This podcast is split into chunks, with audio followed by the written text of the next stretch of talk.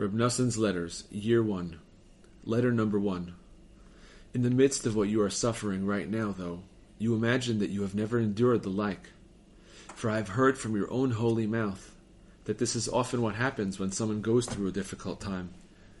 Even if it is true that you have never suffered like this, that on the contrary, I am certain that you can rely on God that we will soon once again be worthy of seeing you happy, and you will have what, what you long for, to be able to see the goodness of God as He shows you His splendorous kindness. The verse has said about this, Do I recline to give birth and then not bear?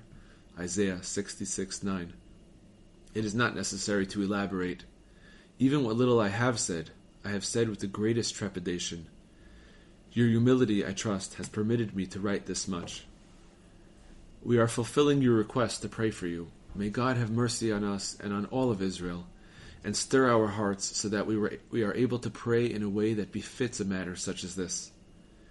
For if we felt even a fraction of what we ought to, we would run screaming through the marketplaces and through the streets, calling for divine pity on you, and on us as well, and on all of God's creatures, on all the souls which are dwelling in the place they have descended to, and are waiting, longing to take refuge under your wings, not yet having found the shelter of your holy shadow.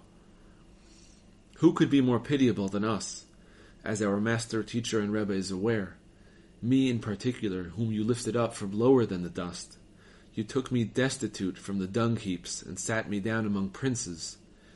Yet even now I am naked and unclothed. Who knows if I've even reached the level of a suckling babe? And there is no one from whom we can nurse and draw illumination, no one from whom we can receive our lifeblood except our master, teacher, and Rebbe, for you are our life and the length of our days. God, you alone know if ever, from the time of the creation of the universe, there has been such mercy as that which there is on us, and on each one of us individually, because each one of us knows his own heart's wounds. How much more does this apply to one who never in his life saw good? I do not need to say any more. Now we must speak, we must pour out our hearts like water before God. For we have trusted him, and we will never be ashamed. As he has afflicted us, so will he have us rejoice and look upon the pleasantness of his splendor. We will feast our souls on his brilliance. In abundant joy, we will welcome your holiness, the reflection of the Ancient of Days, the light of the living face of our King, the King of all Israel. It is time for the afternoon prayers. I must close. The words of the one who longingly waits to roll in the dust of your feet and to bask in your holy brilliance, the insignificant Noson, son of my master and father, Reb Naftali Hertz, may his light shine.